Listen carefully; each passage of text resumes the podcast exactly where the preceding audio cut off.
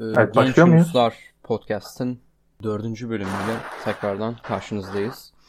Bu bölüm diğerlerinden büyük oranda farklı olacak. Diğerlerinden muhtemelen çok daha güzel olacak. Çünkü bugün programda çok değerli bir konuğumuz var. Hepinizin tanıdığı Cem Toker bugün podcastımıza konuk oluyor. Cem Başkan hoş geldin. Hoş bulduk gençler. Bugün e, format da baya bir değişti. Soru cevap şeklinde yapacağız. Böyle deneyimli bir e, konu bulduğumuz için bizim için de çok büyük bir e, şans tabii bu. Bir de e, bundan sonra podcastlere devam ederken dinleyicilerle de bir iletişim kurabilmek için Gmail'den e, bize mail atabilirsiniz. Onu da açıklama kısmına ekleyeceğiz. E, soracağımız sorulardan bazılarını da zaten e, dinleyicilerden aldık. Arkadaşlarımız soruları bize ilettiler. Biz de onları hazırladık elimizden geldiği kadar onları soracağız. Bu şekilde dinleyici de aslında podcast'e katmaya çalışıyoruz. En güzel sorulardan birisi benim için. Anarkokapitalizm değil de neden klasik liberalizm gibi? Aslında bunun içerisine sosyal liberalizm değil veyahut e, anarko, anarkokapitalizm değil de neden klasik liberalizm şeklinde sorabiliriz. Şimdi e, anarko kapitalizm bir bana göre bir ütopya. Çünkü kapitalizmden eğer serbest piyasa, tamamen serbest piyasa e, sistemini anlıyorsak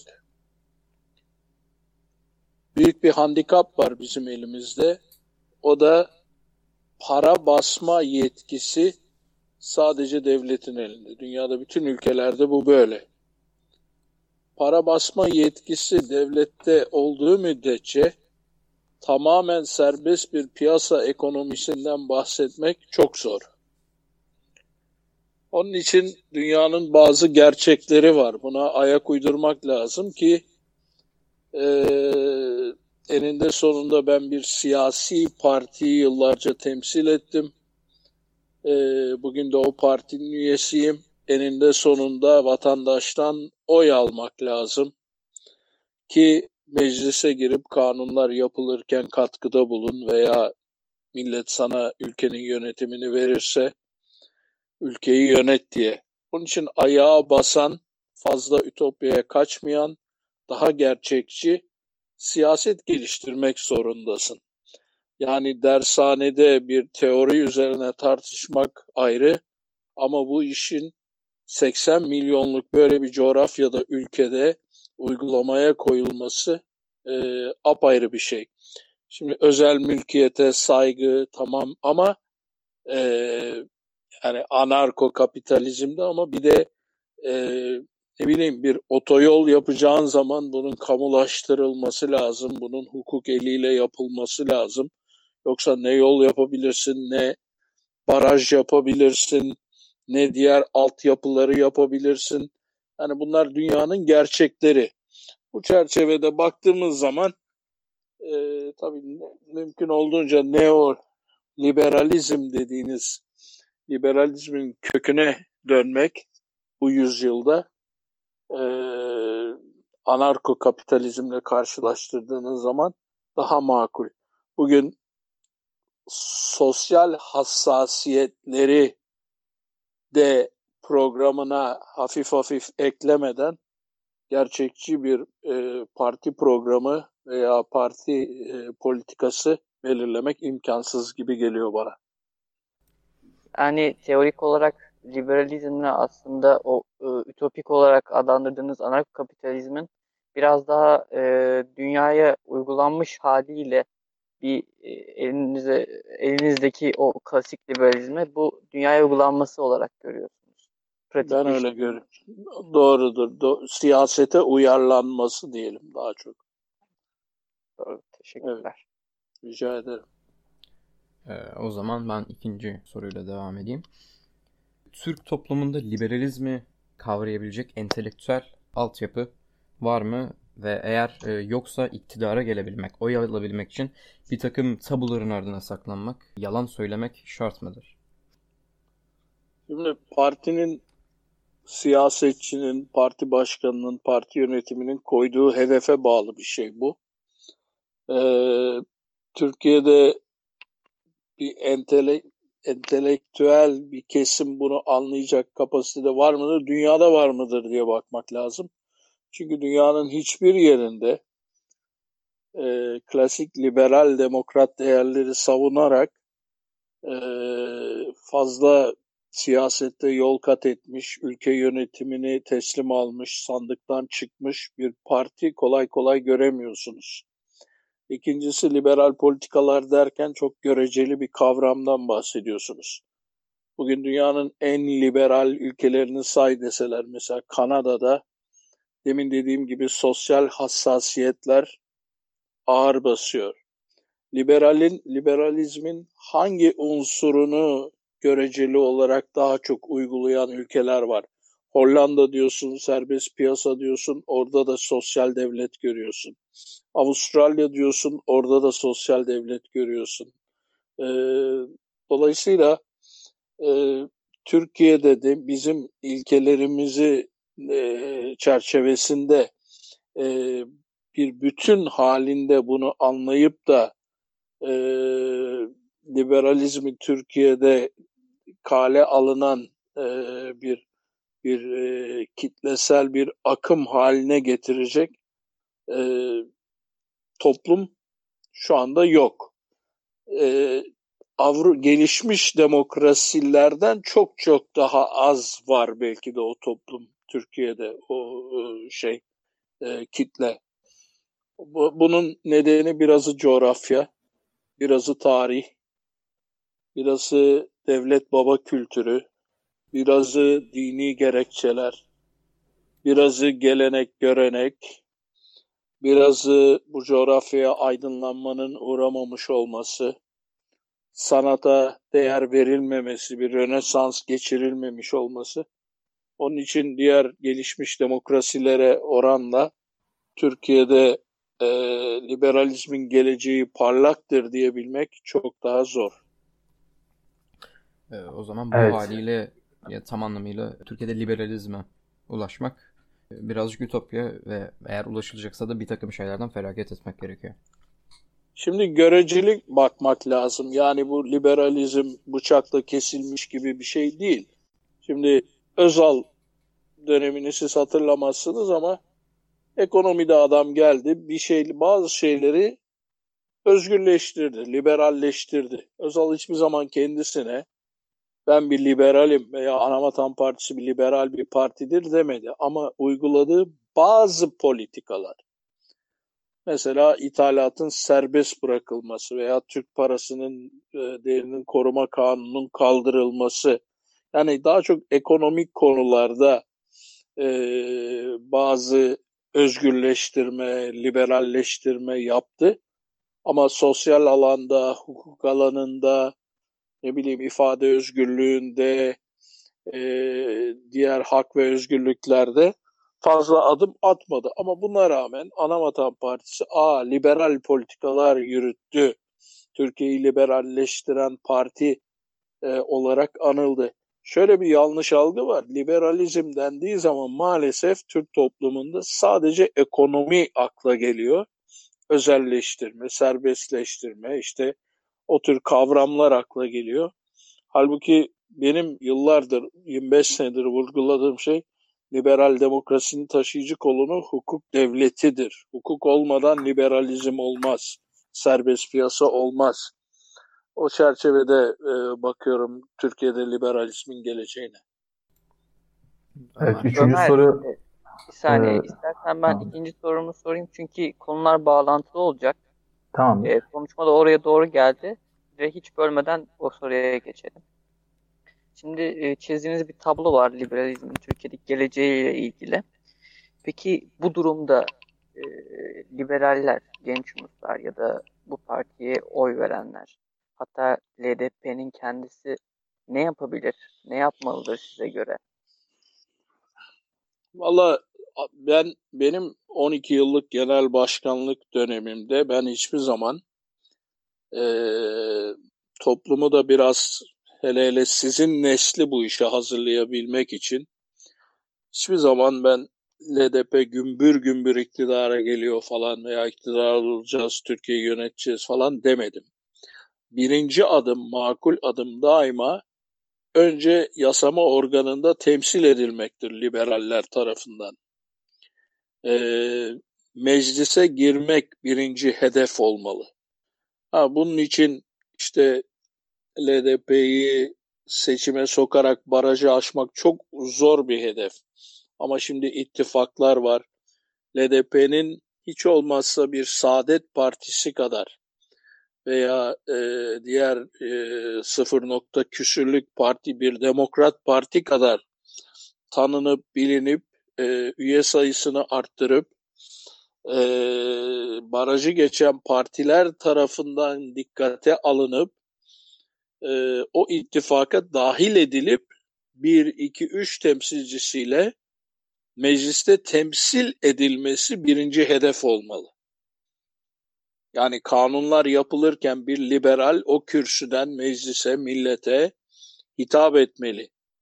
Ee, bütçe yapılırken hitap etmeli. Devletin neden israfının azaltılması gerektiğini biz buralardan anlatıyoruz ama meclis kürsüsünden anlatabilmeli topluma.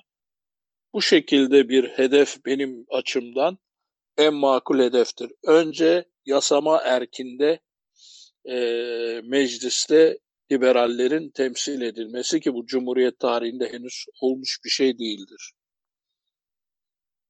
Evet, üçüncü soruyu ben sorayım. Ee, bu soru biraz da sizin karamsarlığınıza yönelik bir soru. Türkiye'de evet hayır seçimi ak- e, akşamı mühürsüz oylar kabul edildi. Bunu biliyoruz. Fakat yine de bazı şahısların büyük bir eylem yapmadan önce halkın nabzını tutması, mecliste çoğunluğu sağlamak için başka bir partiyle birleşmeleri ve yapmaya çalıştıkları bir eyleme kanun uydurmaları veya kanunu farklı yorumlamaları en üstte yanlış şeyler yapılıyor olsa dahi bu yaptıklarının altında bir kanun çalış, çalışıyor olması bu durumlar üstte yanlış şeyler yapılıyorken aynı zamanda en altta ilkel bir demokrasinin çalıştığını göstermez mi? Eğer gösteriyorsa bu ilkel demokrasi bir umut olabilir mi? Soruyu doğru anladıysam burada şu mantık hatası var bence. Kanun devleti olmakla hukuk devleti olmak ayrı şeylerdir. Adolf Hitler'in de bir parlamentosu vardı ve kanunlar yapıyordu. Ama onlar evrensel hukuka uygun kanunlar mıydı? Değildi. Saddam'ın da bir meclisi vardı, kanunlar yapıyordu. Kuzey Kore'deki o guguk kuşunun da kafayı nedir ki Kim Jong-un ee, onun da bir parlamentosu var. Sözüm ona halkın seçtiği vekilleri var ve kanunlar yapılıyor. Ama bu bir ülkeyi hukuk devleti yapmaz. Benim karam sizin e, bendeki e, bakış açısına karamsarlık dediğiniz şeye ben üzülerek gerçekçilik diyorum çünkü ülkenin gerçeği ortada. Anayasası rafa kalkmış, yargı bağımsızlığında dünya ülkeleri arasında diğerlerde sürünüyor.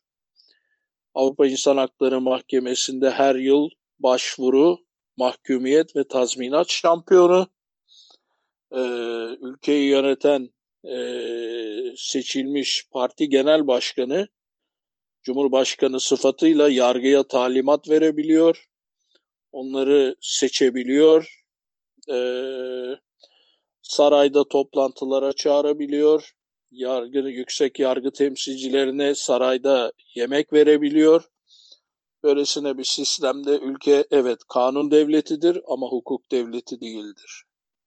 Tamamdır ben cevabımı aldım. Bir sonraki soruyu yine ben sorayım o zaman. Ee, Amerika Birleşik Devletleri'nin devletleri liberalizmin en yoğun yaşandığı ülkelerden birisi ve sağlık sistemi de liberal bir durumda. Bugünkü salgında çok büyük bir zorluk çekiyor bu sağlık sistemi yüzünden. Bu durum hakkında ne düşünüyorsunuz? Şimdi e, sağlık en meşakkatli konu. Çünkü insanlar tabii birinci içgüdü hayatta kalmak. Sağlık kadar önemli bir şey yok. Diğer e, içgüdülerin hepsinin üstünde geliyor. Ha, hayatta kalmak. Fakat sağlık e, insanoğlu tabii hem bunu istiyor ama kaynakları da sınırlı.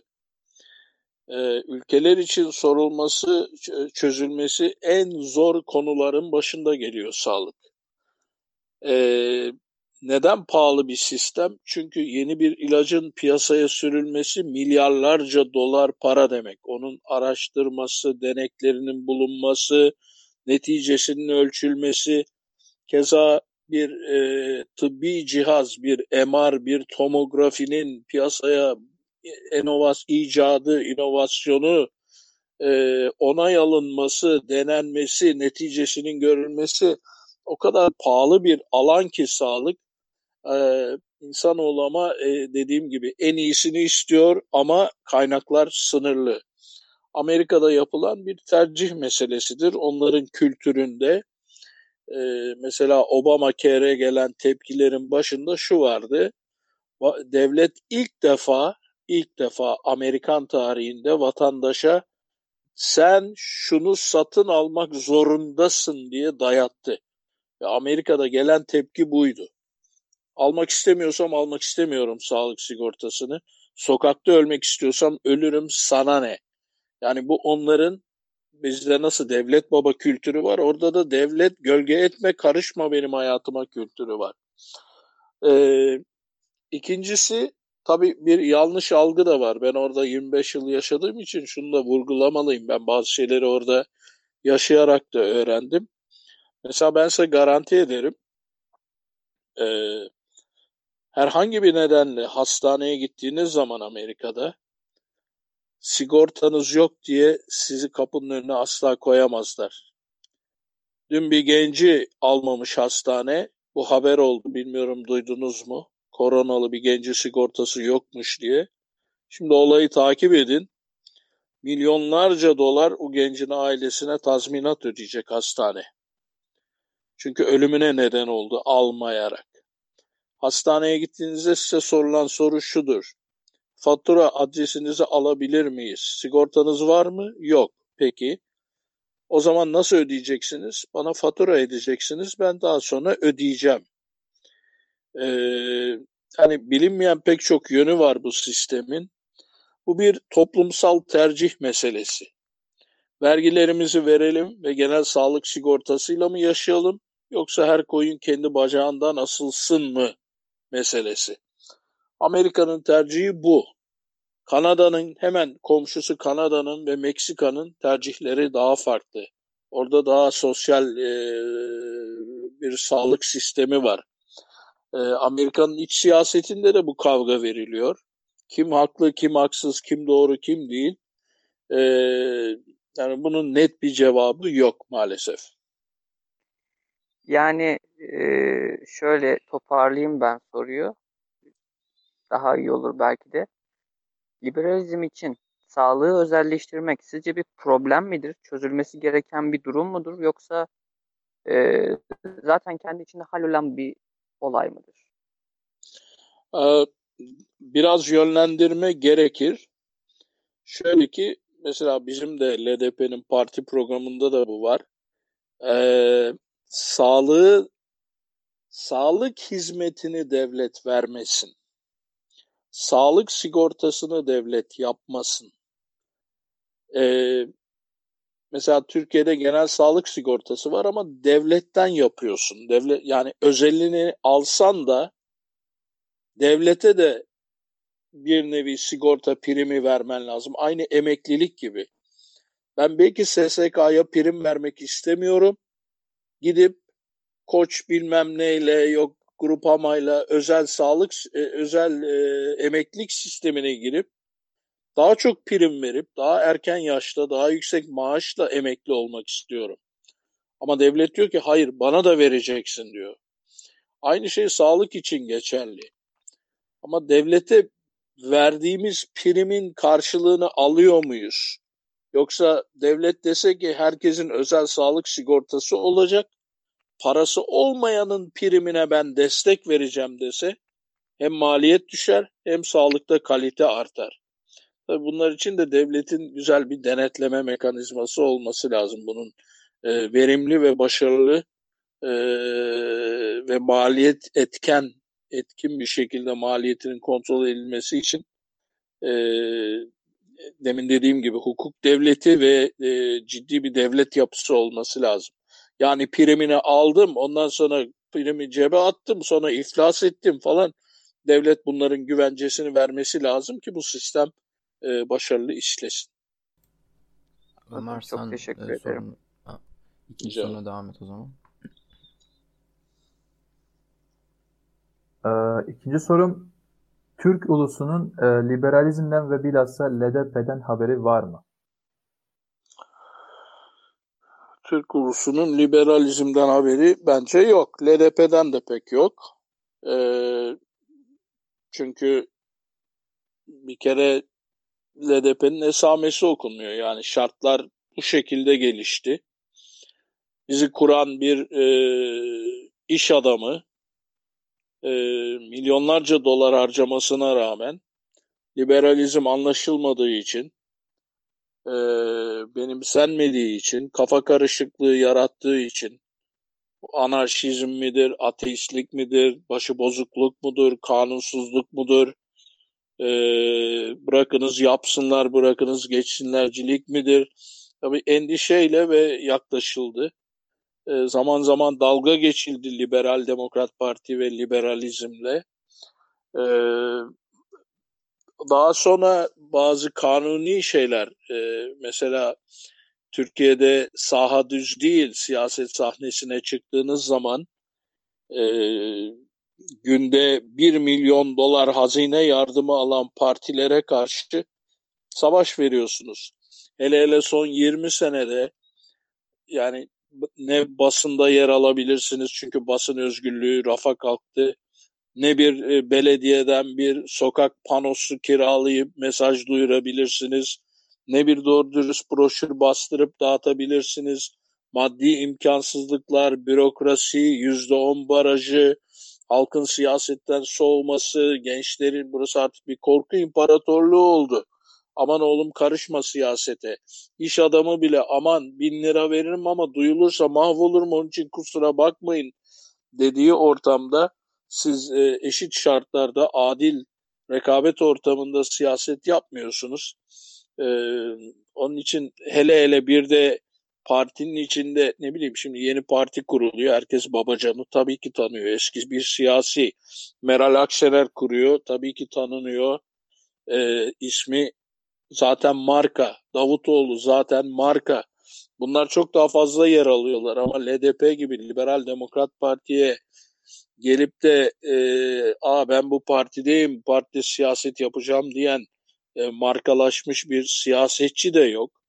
Onun için e, liberalizmin ve Liberal Demokrat Parti'nin işi çok zor. Ama en kolay şey partiyi kapattık deyip kilidi vurmak. E buna da insan yani çeyrek asır 25 senelik bir parti ve e, Orta Doğu ve Balkanlardaki en uzun süreli liberal parti ve hala açık. E, bu çerçevede evet Türk milleti daha tanımadı. Benim bir hikayem vardır. E, nereye gittik? Muş'un bir ilçesi Korkut ilçesine gittik. Orada yerel seçime gireceğiz. Bizim o kasabaya küçük bir yer. Gittiğimiz duyulunca mesela haber yayılmış diğer partilere. Komünistler geldi diye. Çünkü liberalizmden kimsenin anladığı yok. Ee, e, gittik ziyaret ediyoruz diğer partileri böyle kahveler falan var. Abi siz komünist değil misiniz falan. Onları yani bu, buradan hareketle e, biz siyasete girdik ama e, fazla da yol kat edemedik. Umudum ben, si, sizin nesilde. E, şunu soracağım tanınırlıkla alakalı geldik bu noktaya. E, şunu düşünüyorum. E, yeni çıkan partiler e, bana göre sanki e, suni bir şekilde büyütülüyor gibi. Eski başbakan e, e, toplumda o kadar önemli değildi sanki. E, iktidar tarafından suni bir şekilde büyütüldüğüne inanıyorum. Buna nasıl bakıyorsunuz? Size katılıyorum. Ee, zaten yani siyasette dengeleri değiştiremeyecekler. Ben sadece o isimleri tanınırlılık veya haber olma e, açısından paylaştım. Yani bu adamlar Babacan'dı, Davutoğlu'ydu, Meral Akşener evet parti kurar ama Şimdi mesela bugünkü ortamda o adamların partileri seçime sokulacak mı? Teşkilatlanmalarına imkan tanınacak mı? İttifak yasası değiştirilip bunların ittifak yapmalarının önüne geçilecek mi? Bunlar soru işareti. Siyasette fazla bir varlık göstereceklerini zannetmiyorum. Meclis aritmetiğini değiştirebileceklerini zannetmiyorum. Ben sadece Türkiye'de kurdukları zaman haber olması ve tanınırlıkları açısından e, eski isimlerin, bilinen isimlerin e, parti kurdukları zaman bizim önümüze geçebildik, 25 yıllık LDP'nin öne geçebildiklerini karşılaştırma amacıyla örnek verdim. Evet, Can. O zaman ben ikinci sorumla devam edeyim. Tekelleşme, holdingleşme serbest piyasa ekonomisinin bir kusuru mudur? Kaçınılmaz mıdır?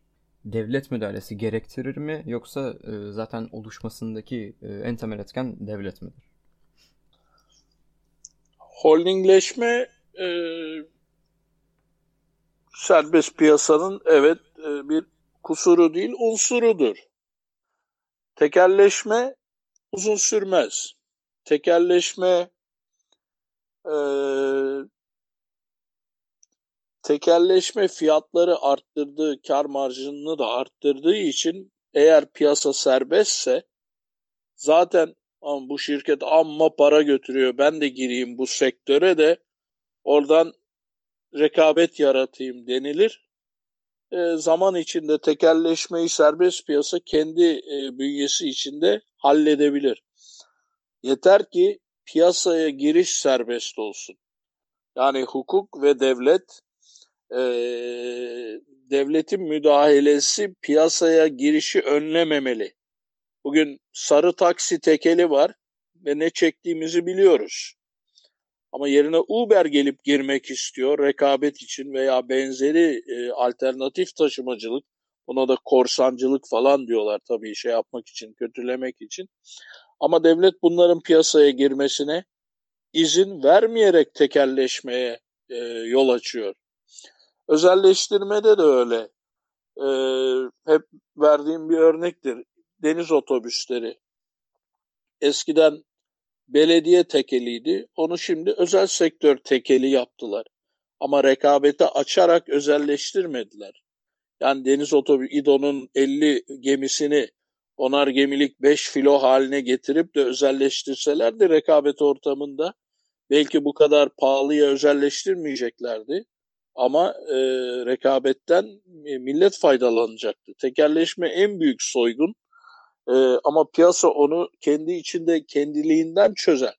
En güzel örnek ben 25 senedir bu örneği veririm. Şehirler arası otobüs taşımacılığı e, tekelleşemez. Çünkü piyasaya girişi serbesttir, rekabet vardır, kalite vardır, dinamizm vardır.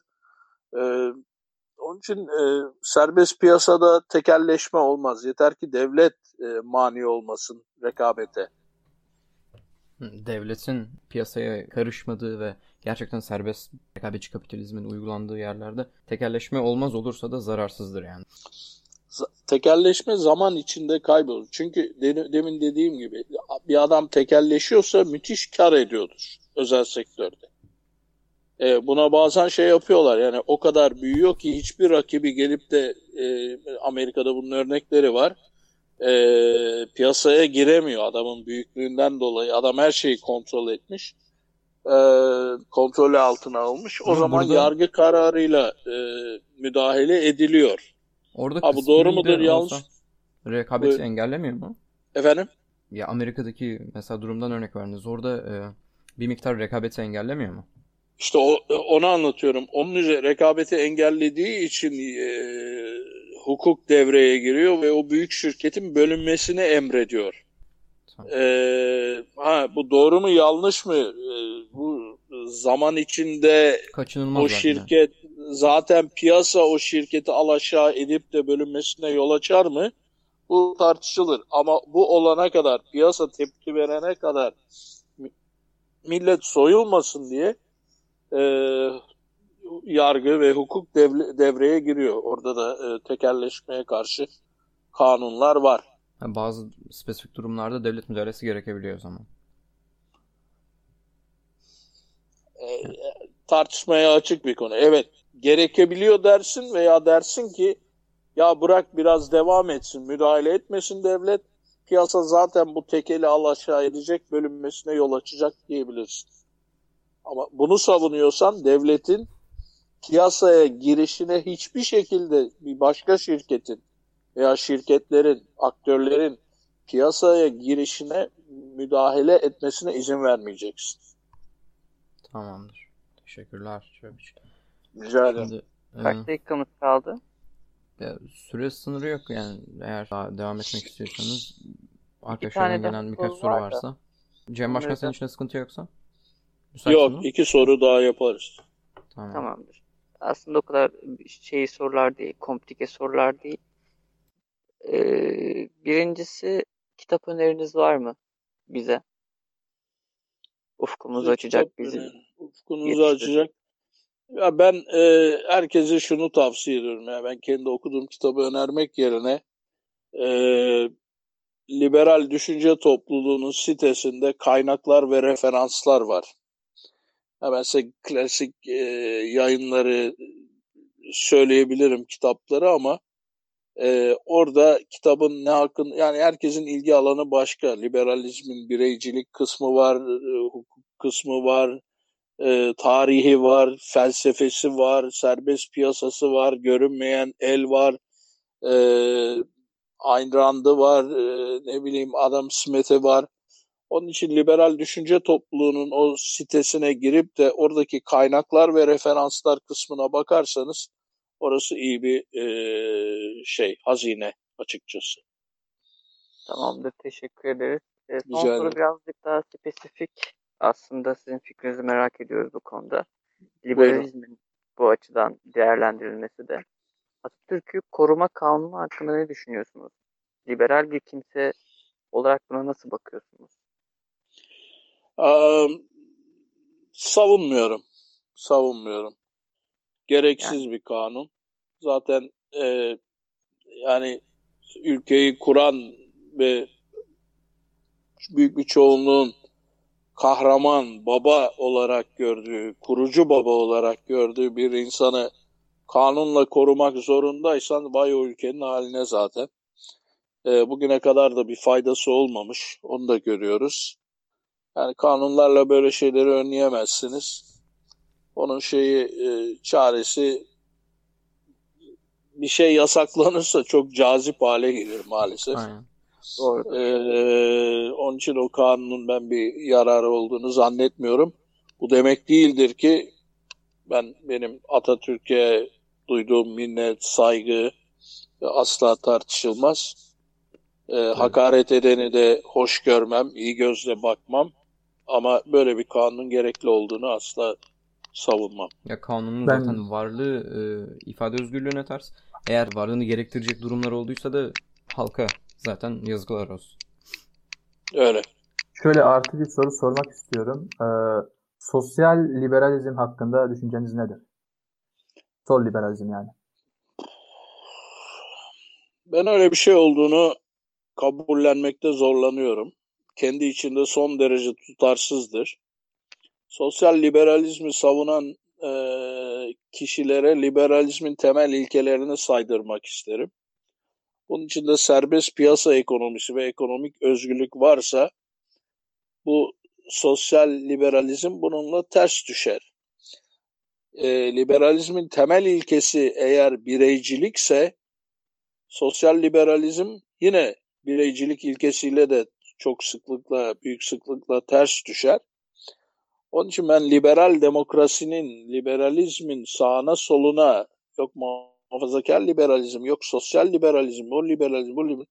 Ben öyle bir şey ek geleceğini e, pek şey yapmıyorum, savunmuyorum gelmesini. Peki vakit e... varsa vakit varsa başımdan geçen bir olayı anlatayım. Ee, var mı? Var var. Bir dakikada özetlerim. Yok, ee, somut örnekti. Şey yaptık, e, uluslararası bu Liberal Internasyonel Kongresi'ndeyiz büyük bir konferans. Dünyada bütün liberaller orada. Ee, liberalizmin ilkeleri olarak hukuk devleti yazmışlar.